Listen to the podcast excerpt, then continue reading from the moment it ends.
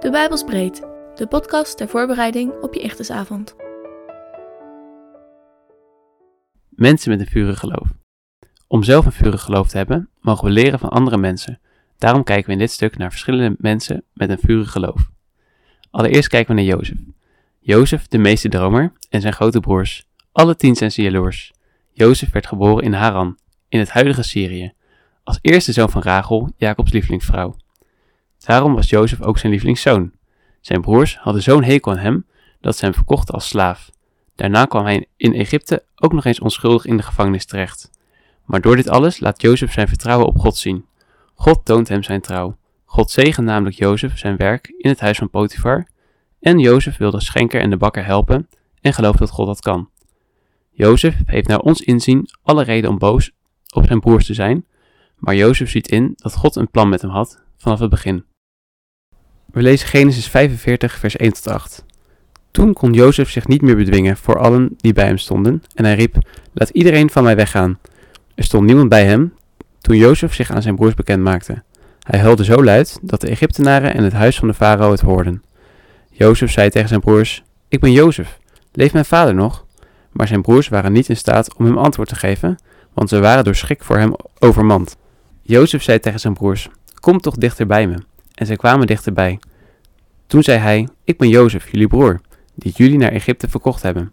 Maar nu, wees niet bedroefd en laat jullie ogen niet in toorn ontvlammen, omdat jullie mij hier naartoe hebben verkocht. Want God heeft mij voor jullie uitgezonden tot behoud van jullie leven. Deze twee jaren is er immers honger geweest in het midden van het land. En er komen nog vijf jaren waarin er geen ploegen of oogsten zal zijn. God heeft mij voor jullie uitgezonden om voor jullie een overblijfsel veilig te stellen op aarde en jullie door een grote uitredding in leven te houden. Nu dan, niet jullie hebben mij hier naartoe gestuurd, maar God.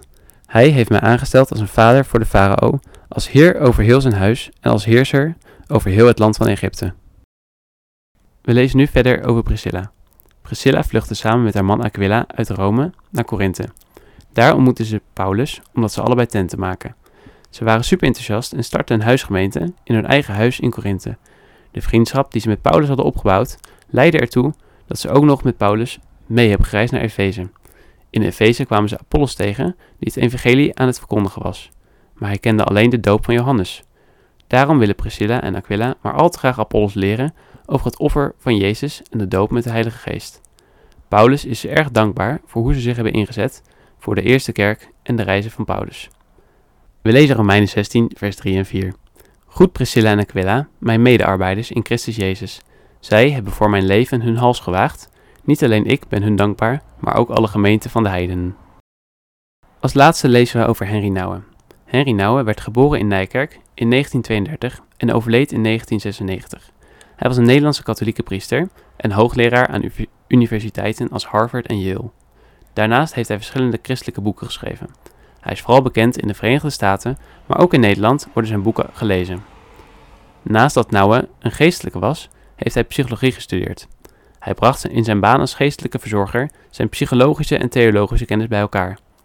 Ook in zijn bekendste boek, Eindelijk Thuis, bracht hij dat samen.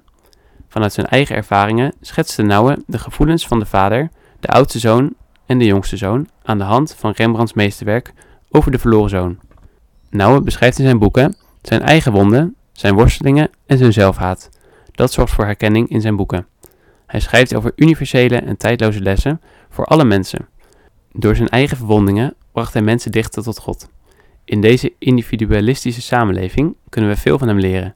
Nouwen leert ons om in je eerlijkheid anderen te helpen op hun eenzame weg. Hij was dan geen bijbelsfiguur, maar wel een moderne profeet met een vurig geloof. Overdenking. Bij wie herken je overeenkomsten in jouw leven? Welke moderne profeten ken jij in je leven? Heere God, Vader in de hemel, we willen u vragen of u ons wil laten inspireren door mensen met een vurig geloof en of u ons wil helpen om dit mee te nemen in ons dagelijks leven. Dat we om Jezus alleen.